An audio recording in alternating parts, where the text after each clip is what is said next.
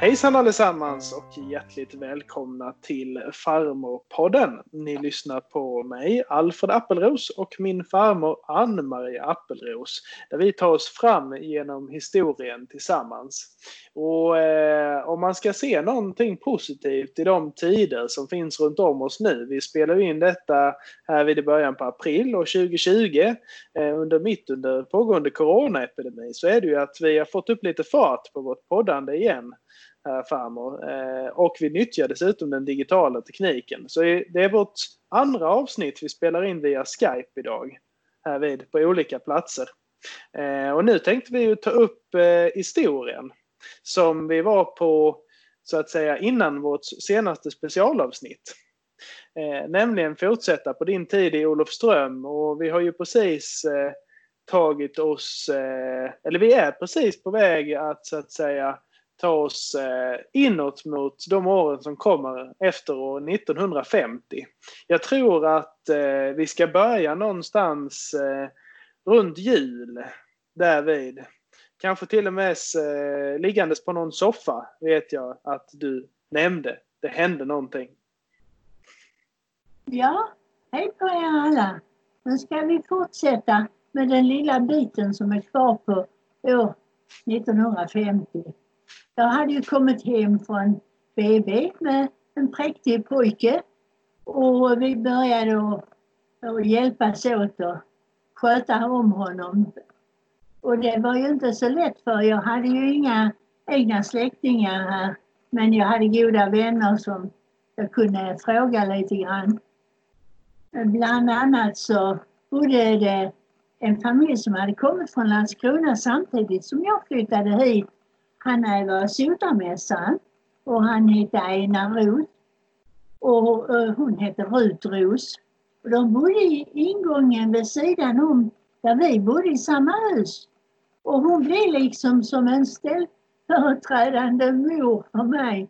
För hon hade ju en dotter som var bara ett år yngre än vad jag var. Men hon ville inte flytta med upp hit för hon hade fått jobb i Lund. Hon hette Gerti. Och då blev det det att jag fick mycket råd och hjälp utav Rut Ros.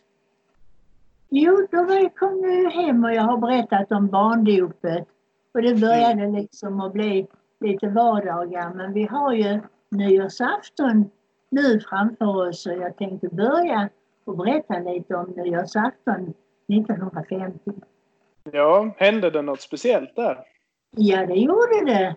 Jag har berättat tidigare att eh, Aina och jag vi brukade stiga upp när tåget tutade på morgonen när vi skulle köra till våra arbeten. Så var det så lagom att stiga upp när det första tåget som gick till Sandbäck, eh, Holjetåget kallade vi det. Och nu skulle den banan läggas ner på nyårsafton. Och då skulle man ha eh, lite raketer och lite extra med smällar och grej. Och eftersom järnvägsbanan gick precis en, bit utanför våra hus som var där uppe på Peterplan så eh, tyckte vi det var spännande. Så att eh, när klockan gick mot tolv på natten och vi hade lyssnat på, jag tror det var Anders de Wold som läste nyårsklockorna då. Jag är inte riktigt säker men jag tror det var så. Och sedan så hörde vi hur det smällde utanför och tåget kom och det tutade hela tiden och körde sakta. Och det, det var liksom ett avsked till vårt lilla tåg som nu inte skulle gå där utanför mer. Och detta är ju för mig... För, ja, nej men för, för mig så är ju när du säger Holjetåget så är ju det en, ett radhus, en radhuslänga. Ja, men det slängan efter tåget. För det byggdes nämligen, de husen byggdes eh, precis där tåget hade gått. Utanför, eh, man säger där är nu en, eh, en vårdcentral. Och där låg en station till som då hette Holje. Och det är ju där nere de bygger nya hus nu, Holjebäck. Och där, där nere blev den raden hus. Och det låg ju en eh, var radhus liksom så att vi kallade alltid det, den eh, radhuslängan för Holjetåget. Jaha. Han som bodde i det första huset han kallade vi för tågmästaren. Och det var en som hette Mattiasen. Han fick hitta tågmästaren för han bodde i det första huset. Jaha, där ser man. Men eh, vart, gick det här tåget då någonstans eh, egentligen?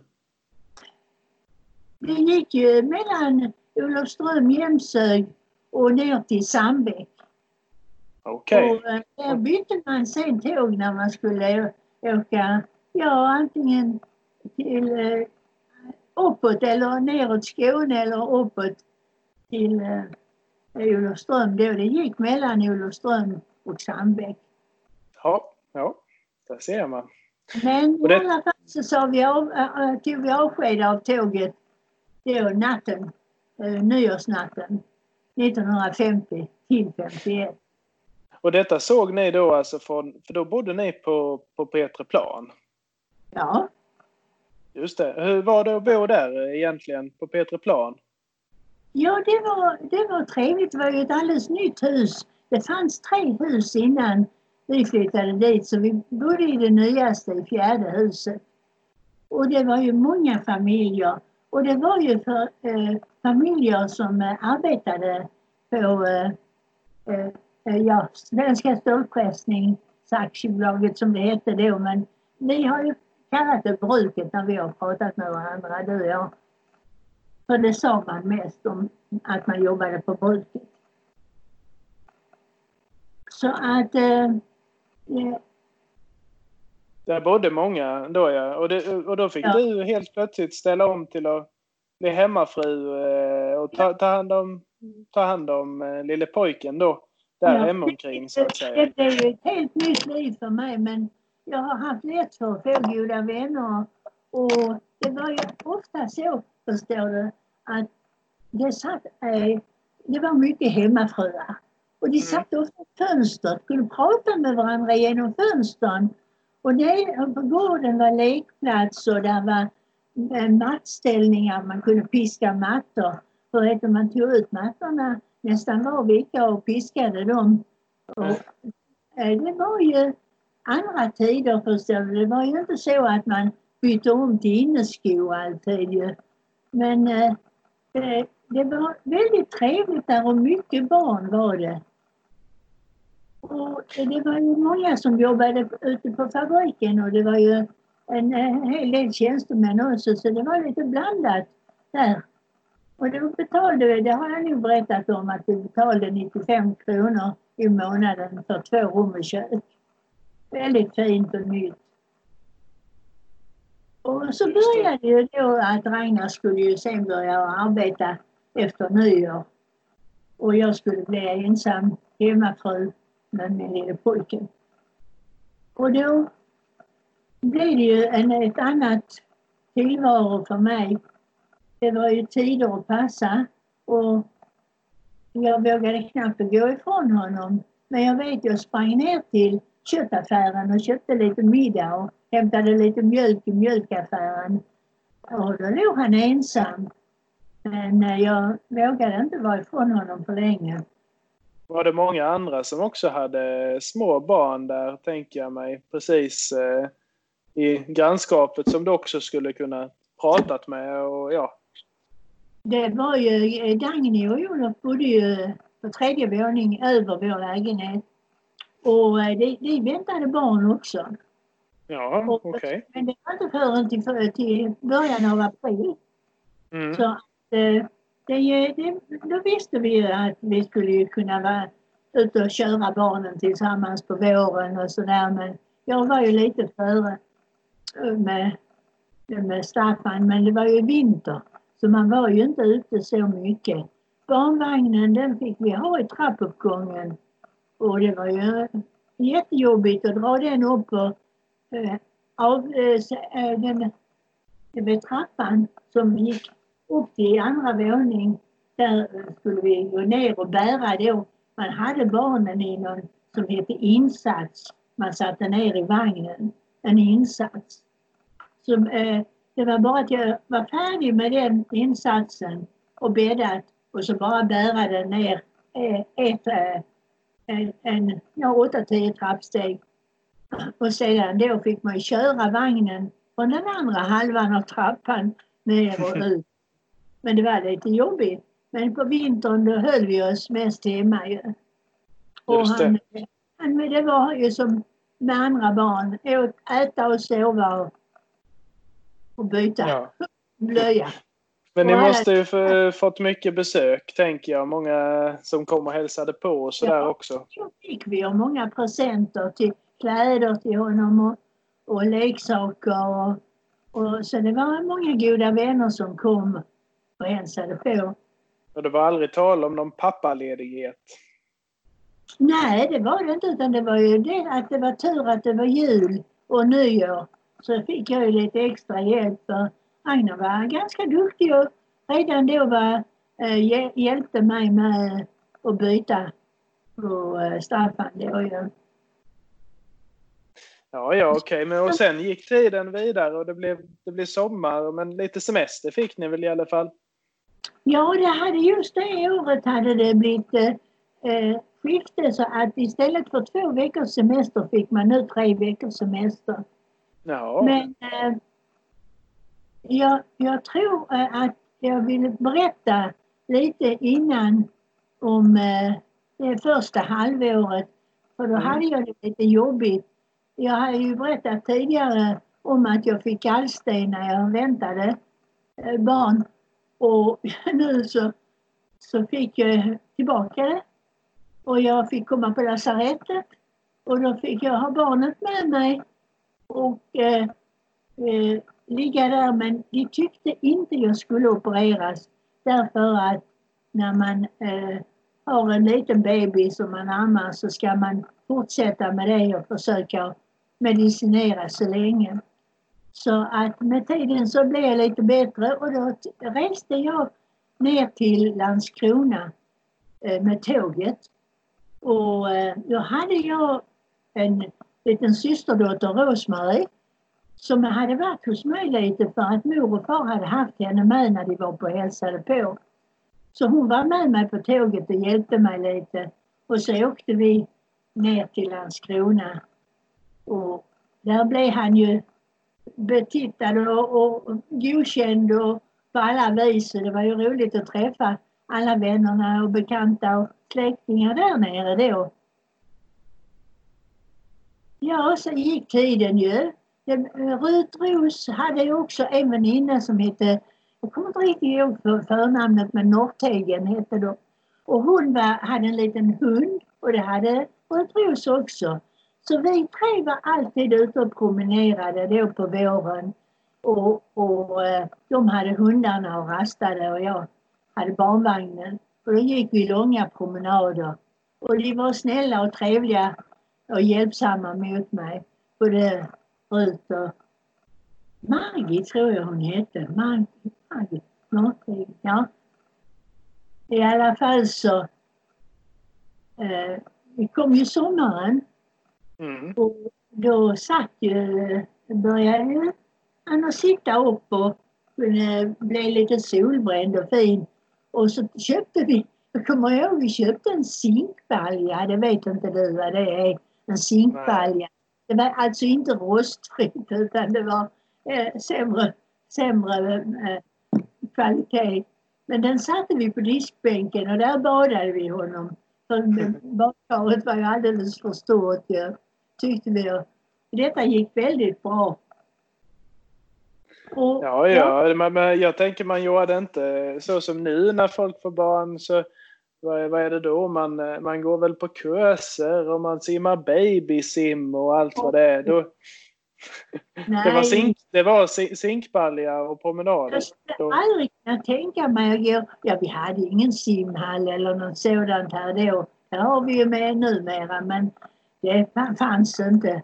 Utan eh, det skulle jag inte vågat att låta han vara i en simbassäng. Nej, det var att bada i zinkbaljan.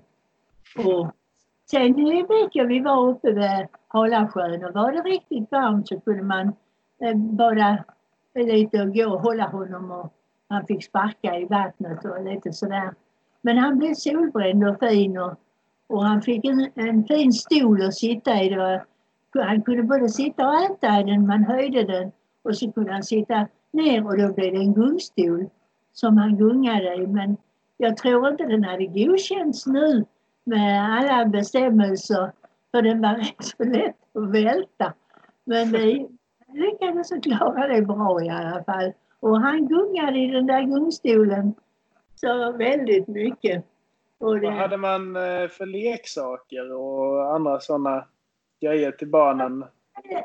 jag minns att han fick eh, utav eh, grannen då, de hade fått en pojke också där i april, eh, Ted hette han. Eh, och de eh, kom med pappan till Ted, Olof hette han. han. Han kom och hade köpt en present till Ted och en present till Staffan. Och, och det var en snurra. Och det var att man kunde pumpa upp och ner och upp och ner. Och så var det vackra glada färger på snurran. Och så snurrade den länge, länge och flyttade sig lite grann. Det tyckte han om när vi gjorde det. Vi fick ju hjälpa till att snurra. Och så hade han ju sin nalle då som jag hade köpt för den där tian som han fick. Jag fick ju 10 kronor utav PP hette han som var vaktmästare på, på eh, Volvo, eller bruket som vi sa. Och då köpte jag den nallen som han sa att jag skulle göra för då fick jag en fin nalle för 10 kronor nere på Jämlaboden. Jaha. Ja. Jo då. Ja, så gick ju sommaren och och han fick lite, började bli lite medveten om att det fanns kamrater. Och det fanns en flicka som hette Laila som brukade gå ut och gå med honom i vagnen.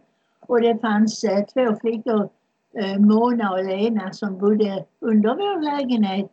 Och Mona hon var så glad för Staffan. Hon kom upp och passade honom lite och lekte med honom.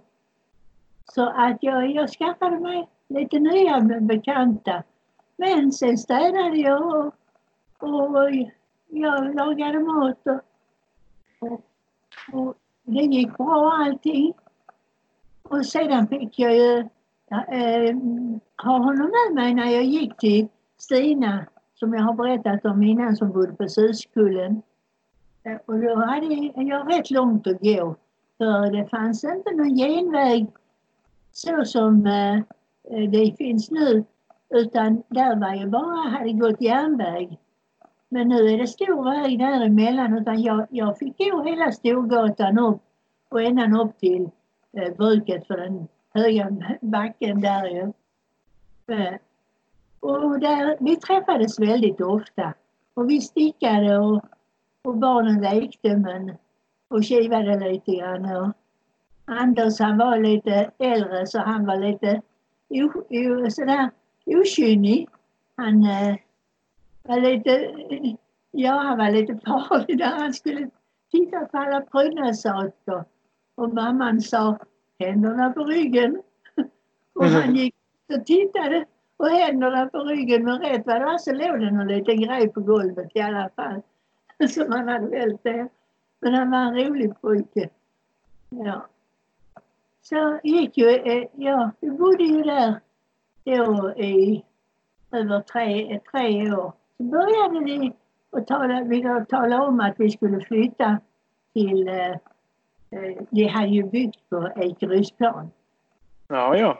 Nu hade man ju hunnit längre, men just i de radhusen som blev färdiga när jag låg på BB, då berättade jag ju om att vi flyttade in där den julen där eh, fick vi en lägenhet efter en som skulle flytta till ett annat hus här uppe vid Halasjön.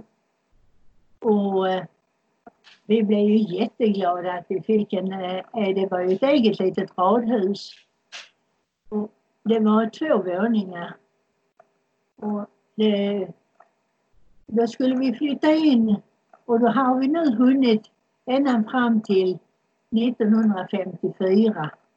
Och jag väntar mitt andra barn, Annika. Och då, eh, var det ju till att packa ihop Ehm, allt under en lastbil och kalopsgrytan som hade varit med oss när vi första gången vi flyttade in hade vi kalops. Och jag hade kalops den dagen jag åkte till BB och fick eh, Staffan. Och nu var kalopsgrytan fick jag ha framme i framsätet på lastbilen för det skulle vara färdig middag till de som hjälpte oss att flytta. Och då hade ju vi hunnit att skaffa piano också. Eh, innan har jag berättat om att vi hade ett piano men vi bytte upp oss och vi fick ett lite bättre piano. Så att eh, då flyttade vi in, in där i detta radhuset och fick jättetrevliga grannar. Och där fanns gott om barn.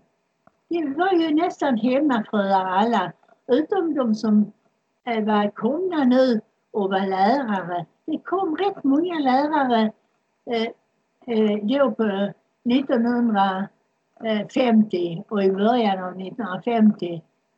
Och bland annat hade vi en granne då eh, som hette Rune och Ingegerd Gunnarsson. Och så hade vi eh, familjen Stare som hade tre barn som var lite... Pojken var slutat skolan men flickorna gick eh, i lite högre klasser. Så de blev fina eh, øh, barnflickor som kunde passa eh, Staffan då när vi var ute och roade oss lite grann på fester och sådär. Och Signil Stare blev en av mina bästa vänner som jag hade där. Hon lärde mig så mycket. Jag vet hon lärde mig att, att mangla øh, øh, tvätten. Vi hade ju en stor stuga och så hade vi en stor mangel som såg lite farlig ut och var ensam. Och så skulle jag ju då eh, ha eh, barn med mig när jag gick ner där och manglade. Och det, det lärde hon mig. Och hon lärde mig att koka äppelmos. Och, ja, hon var verkligen en... För hon var lite äldre än jag ju. Och hon blev då också som en... Ja, jag tyckte som en stora syster. Och vi trivdes mycket bra med varandra. När vi kom till, eh, när vi skulle flytta så hade jag ju inte långt kvar till barnet, nästa barn skulle komma. Vi mm. flyttade ju i, ja det var väl bara en eh, knappt två veckor till eh, Annika sen föddes. Men tror du inte att jag hann i alla fall och var ner och hade förtagit mig klart lite grann när jag flyttade. Så det verkade ju som barnet skulle egentligen inte födas förrän 14 april. Men i slutet av mars så började jag att märka att jag behövde gå ner till BB. BB låg ganska nära så vi behövde ingen taxi denna gången. Men vi gick ner och Staffan sov hemma. Och vi gick ner och Ragnar gick hem och jag fick stanna på BB men inte kom det någon, något barn. Utan på morgonen så sa eh, fru eh, Söderström, var fortfarande samma eh, barnmorska, men det hade kommit en till barnmorska då som inte anarbetade. Men jag hade eh, då arbetade på Söderström. Så hon sa, fru Appelros kan gå hem igen för det ska inte bli förrän i mitten av april. Men jag gick hem. Men jag hade ju så ont. Jag tänkte det är inte rätt. Jag, för, för Söderström hade sagt så här när jag gick hem så sa hon jag kan slå i vad ett halvt kilo kaffe att det inte blir förrän den 14 april. För först får Blomqvist komma, sa Jaså, jaha. Jag gick hem och i fönstret när jag kom och gick upp för backen så satt Staffan i fönstret och tittade ner. Nu kommer mamma, men hon har ingen baby, hon har bara Allers under armen. Han var lite besviken att jag inte hade bebis med mig. Jag fick vara hemma några dagar till. Men sen i alla fall så blev jag så pass dålig så jag sa till Aina, vi promenerar ner där. För fru Söderström sa att eh, hon skulle ge mig ett halvt kilo kaffe. Och med det dröjde till den 14 april. Men jag är tvungen till att gå ner nu. Och så gick vi faktiskt ifrån eh, Staffan och ner till BB. Jag gick och höll mig ibland i lyktstolpen när jag hade för ont. Och sen Oj. kom jag fram. Ja, det var inte så långt. Det var ju ner för en backe och över bron och sen var jag ju vid BB. Så det gick bra. Och Ragnar han sa det att han hann inte hem nästan förrän då hade vi telefon och då ringde ju på Söderström till honom direkt när Annika var född. Men jag går lite händelserna i förväg för jag får berätta om fru Söderström, barnmorskan. När jag kom och ringde på så slog hon ihop händerna så sa hon Kaffe, sa hon. Jag bryr, jag bryr mig inte om något kaffe, bara det här blir över, sa jag. Jag tänkte det, hon får behålla sitt kaffe. Men det var nämligen så att klockan var ju rätt mycket förstår du. Så att när, när Annika föddes klockan kvart i tolv på natten så säger fru Söderström när hon eh, höll henne och visade upp henne för mig. Den här, sa hon, räddade vi barnbidraget. För det var nämligen så förstår att man fick barnbidrag i kvartalet. Och nu hade januari, februari och mars gått. Men hon föddes ju kvart i tolv. Så jag fick barnbidrag för både januari, februari och mars. Det är klart det visade sig när hon blev 15 år att då fick hon ju inte de pengarna då. Men jag tyckte det var bra att jag fick det när hon var nyfödd. För Ja, det är klart. mycket. Och sen fi- hade vi lite, lite, eh, man hade ju hyresbidrag. Och då fick vi det också när vi fick två barn. Och då så tjänade jag ju alla de tre månaderna fick vi hyresbidrag för också. Så hon kom verkligen med lycka att både det blev en flicka och, och, och jag fick extra pengar och kunde köpa en fin barnvagn henne och, och, och sätta in lite på banken också. Hur mycket var barnbidraget på ungefär? Jag det- kommer inte ihåg men det var lite mer än vad jag hade när Staffan föddes. Men jag, jag kan inte säga precis vad det var 1954. Det kommer Vad, var- vad var det när Staffan föddes? Ja, jag har för mig det var något på 68 kronor i kvartalet. Så, men det hade nog gått upp lite då. Jag tror vi var närmare en hundralapp men det är jag inte riktigt säker på. Nej, nej men det får vi, Det får det får vi kolla upp sen. Men ja, sen så fortsatte då livet på, på Brantingvägen och ja, du sa ni hade trevliga grannar. Gjorde ni mycket saker tillsammans annars? Oh ja, oh ja. Vi hade så trevligt.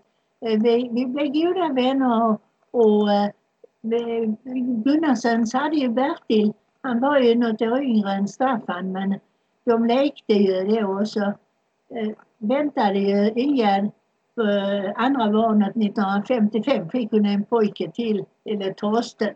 Annika var så glad för Torsten. Och de lekte mycket tillsammans. Och eh, eh sedan så var det ju grannarna hade ju barn. Och, det, eh, det var ju, och vi hade ju bra på det viset att vi hade ju en affär, speceri och mjölkaffär precis eh, tvärs över gatan. Så det, vi kunde handla och då handlade man på den tiden på något som hette att handla på bok.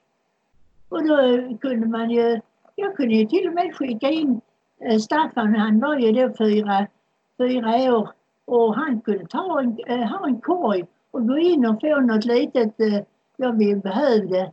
Spring in och få det och så la jag boken i korgen och så skrev då um, de som satt i kassan eller det var, det, det var inte en snabbköp då utan det var bakom disk man handlade. Men det blev så småningom snabbköp också den affären. Och, så det var jättebra. Och han kom in tillbaka med korgen och där låg kanske en liter mjölk i och ett, ett halvt franskbröd. Då kunde man köpa ett halvt fransbröd.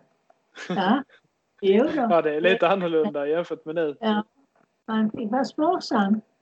Men eh, många kom ju till affären och handlade. Så jag hade ju fin utsikt där. Jag höll ju reda på alla som kom och handlade där ju. Och när Annika blev lite större Så satte jag henne på symaskinen för den hade jag där vid fönstret. Och då satt hon där och tittade. Och då hade ju även tant Rut Ros flyttat upp på Ekerödsplan i huset ovanför där vi bodde. Och när hon kom så, så, så när Annika började kunna prata så sa hon Kommer tant Rut? Ska hon, ska hon komma in på kaffe? Ja, sa till henne, gå ut och säg till henne. Men då visste Annika att gick hon in och handlade först så köpte hon ju något godis till, till uh, ungarna då ju. Så hon var noga med det att hon skulle handla först. När du har handlat så har mamma kaffe. Jaha, så kom hon in och drack kaffe. Och Signel och jag, vi hade ju väldigt trevligt. När vi skulle gå ner och mangla så satte vi Annika ovanpå tvätten. Man hade stora mangelkorgar. höll man i varsitt handtag. Och överst tronade Annika på tvätten. Och så gick man ner då och så hjälptes man alltid två om att dra lakan och manglade om det skulle vara fint och de skulle... Man till och med veckade banden på örngotten. Så det blev fint och därför har jag alltid älskat nymanglade lakan. Vilket inte är så noga nu för tiden. Nej, precis. Det är lite annorlunda nu. Men jag skulle Men för- gärna ha det. Men för att knyta an då till någonstans där vi började farmor. Så, sen firade ni då högtiderna här och detta vet inte jag för detta vet jag du har nämnt för mig om detta var här på Brantingvägen eller det var redan på Petreplan. Eh, hur, hur var det när man firade jul och var anställd på Volvo? Var det inte något speciellt då? Hinner jag ta det idag? Annars har jag lite roligt med julen och, och berätta om. Ja, men kö- kör på. Det blir bra. Jag kan ta den första julen. Det var nämligen så att vi hjälptes alltid åt att vara tomte till varandra. Ragnar var tomte hos eh, Gunnarssons. Och Rune och Ingegärd och Bertil och Torsten. Och eh, eh, första året, eh, och så var Rune tomte hos oss. Men första året så var Nisse Stare, barnen älskade Nisse Stare. Och han var tomte till, och jag minns när han kom in till oss. Vi var ju ensamma då bara. Annika var ju så liten. Och tomten tog upp Staffan i knät. Och så sa eh, Staffan, var kommer du ifrån? Jag kommer ifrån Eskilstuna, sa tomten. För han hörde, var hans dialekt ju. Oh, det gör vår granne också. Han heter Nisse Stare. Han kommer också från Eskilstuna. Känner du honom? sa han till tomten. och, och vi kunde inte hålla oss för skratt, så det var ju Nisse som var tomte. Men eh, det var så förtroligt lite liksom med tomten där. Och det var en, en väldigt trevlig julafton. Och vi bjöd på julkalas och, och Rune och Inga de hade så mycket fina traditioner och mycket fint eh, gottebord hade de alltid. Och så hade de något morgonkaffe för goda vänner och arbetskamrater. Där de bjöd, ja de hade säkert 20 sorters kakor. Oj, var väldigt duktiga på att baka. Och jag minns när Torsten var två år tror jag, eller han, han hade i alla fall fått sina första tänder. Och tro inte att hans barnstol den välte på något vis. Och mitt på julafton så slog han ut sina framtänder. Och då minns jag att då var Ragnar också på läkarstationen för han hade ont i halsen. Och de träffades där nere. Ja, ja. Det var lite hade, far och kär i alla fall. Det tänkte vi inte på. Hade ni eh, julgranen eh, som vanligt eller hur var det med julgran? Det var levande ljus eller? Ja, vi hade levande ljus första året när, när eh, Staffan var liten. Men sen köpte vi ju, eh, ljus och de ljusen hade jag innan till du och Magnus började klä min gran nu när jag var gammal. Kan du Mm. tänka dig det? Det var bra kvalitet i alla fall. Men eh, eh, då hade vi elektriska ljus sen. Men med granen klädde vi och granen fick vi ju egentligen utav eh, stålpressning. Det var, jag vet inte, de hade någon sed att alla tjänstemän skulle ha en gratis gran. Okej. Okay. jag vet inte om jag vågar tala om för jag har så dåligt samvete för en julgran. Så det har förföljt mig hela livet. Men, det är nog preskriberat nu farmor, det kan du nog tala om. ja, ska jag berätta det för dig? Ja, ja gör det. Det var nämligen så att det brukade komma en vagn en, med häst och vagn eller med, och kasta av granar då till de som skulle ha från eh, bruket alltså. Och eh, det kom en häst och vagn och stannade utanför mitt där vid och jag tog så för givet att det var brukets eh, chaufför, den som kom, eller vad man kallar den som kör en häst. Ja. I alla fall så, så kom den och, och, skulle och ringde på dörren och sa om jag skulle ha gran. Jag trodde ju hela tiden det var bruket så jag sa ja du kan gå runt om eh, på andra sidan husen där vi hade all, vår trädgård. Ja. Och du kan gå runt om och ställa den där utanför vårt hus. Jag kommer ut den vägen och möter dig, så jag. Och farbrorn där han kom med granen och ställde den i hörnan då mellan Stares och oss. Och jag sa tack så mycket och god jul. Och, och sen gick jag tillbaka in och han gick tillbaka till sin häst på andra sidan igen. Och så satt han där ute men rätt vad det var så körde han. Och så fick jag rätt vad det var nästa dag så kommer de med en gran från, från bruket. Tänkte jag, nu har jag ju aldrig betalt den där stackars människan som satt där och väntade på betalning för granen, för det var klart en helt annan. Det var ju en försäljare. Jag, jag har alltid tänkt på att jag är skyldig den där gamla mannen för en julgran. Du må tro jag har tänkt på det ofta. Och jag önskar att jag hade kunnat gett honom en, en peng så att jag inte hade varit skyldig honom. För det tyckte jag var väldigt taskigt av mig. Att jag inte, jag, utan jag tog fel och trodde det var brukets gran som kom den dagen. Vi får så. väl äh, lämna ett, liksom, ett officiellt tack här nu i podden till den ja, mannen som skänkte dig en gran. Jag får be om ursäkt att jag är skyldig en människa för en julgran. Ja. Det får jag göra. Det har plågat mig i alla fall. Ja, ja men då, då, då... Den spred kanske glädje och jag vet inte, jag gav kanske bort den där andra julgranen för jag kommer inte ihåg vad jag gjorde. Eh, vilken som, jag tog väl den bästa själv och sen gav jag väl bort den andra. Det var många grannar man kunde ge en gran. Ja. Ja, ja, men eh, då, eh, då eh, fick vi reda på det om granen och, ja. och vi, nu har vi också tackat mannen officiellt.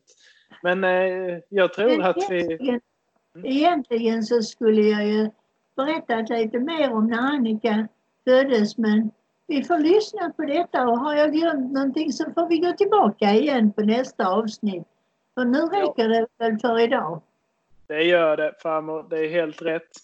Vi säger tack så mycket till alla som har lyssnat på detta avsnitt eh, som eh, vi har fått ihop över Skype under mitt pågående coronatider. Vi kommer fortsätta att eh, berätta vår historia här vid framåt tillsammans, jag och farmor. Så tack så jättemycket och på återhörande allesammans. Ja, tack så mycket och vi fortsätter Fast det handlar ju lite mycket om barnen men jag var så uppfylld av glädje för mina barn. Och jag var hemmafru. Men jag ska berätta om lite annat jag var med på. Det gör jag nästa gång. Hej då! Det säger vi. Hej då! Tack, tack!